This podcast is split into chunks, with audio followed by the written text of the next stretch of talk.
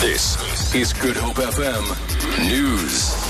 Good morning. President Jacob Zuma has thanked outgoing NPA head Mxolisi Nxasana for his contribution to the National Prosecution Authority.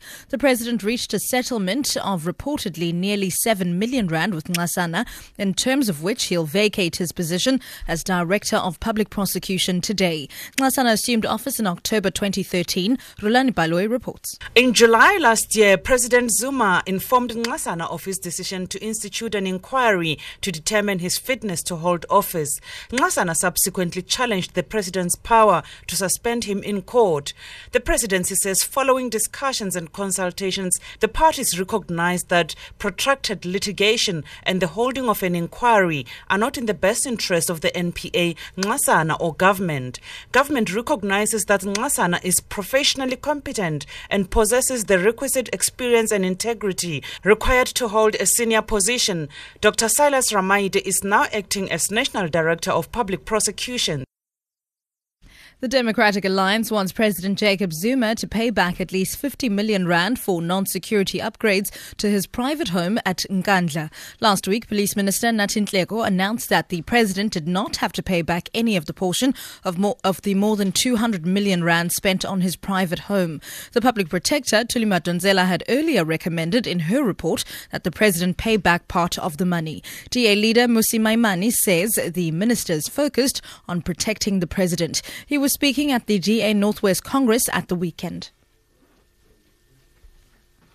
That incorporates amphitheater, cattle kraal, all the things that are not security, in our view, swimming pools. But there are other things that come from the Department of Public Works' own report. Things like additional parking bays, all of those things. So we've worked it out that yes, it's wrong that well over 200 million rands was wasted, but at least as an accountability exercise close to about 50 million rands should be the president's own liability because those things don't talk to security.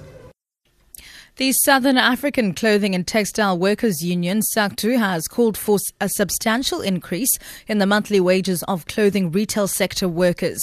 It proposes that the legislated minimum wage for shop assistants be increased by almost 40% from the current 3,250 Rand per month. SACTWU General Secretary Andre Kriel says it's still far below the average monthly minimum wage of 4,165 Rand for a labourer in the manufacturing sector.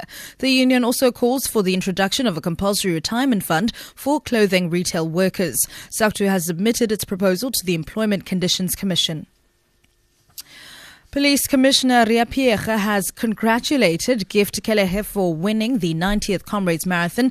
Kelehe was a constable in the police's tactical response team at Rustenburg in the northwest. He was the first athlete to cross the finish line shortly after 11 o'clock yesterday morning.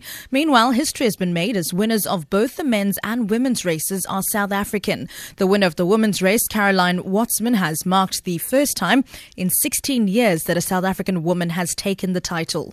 A look now at your financial indicators. The rand is trading at 12 rand 14 to the US dollar, 18 rand 55 to the pound sterling, and 13 rand 29 to the euro. Gold is trading at $1,191 a fine ounce, and the price of Brent crude oil is at $65.15 a barrel. For Good Hope FM News, I'm Sibs Matiela.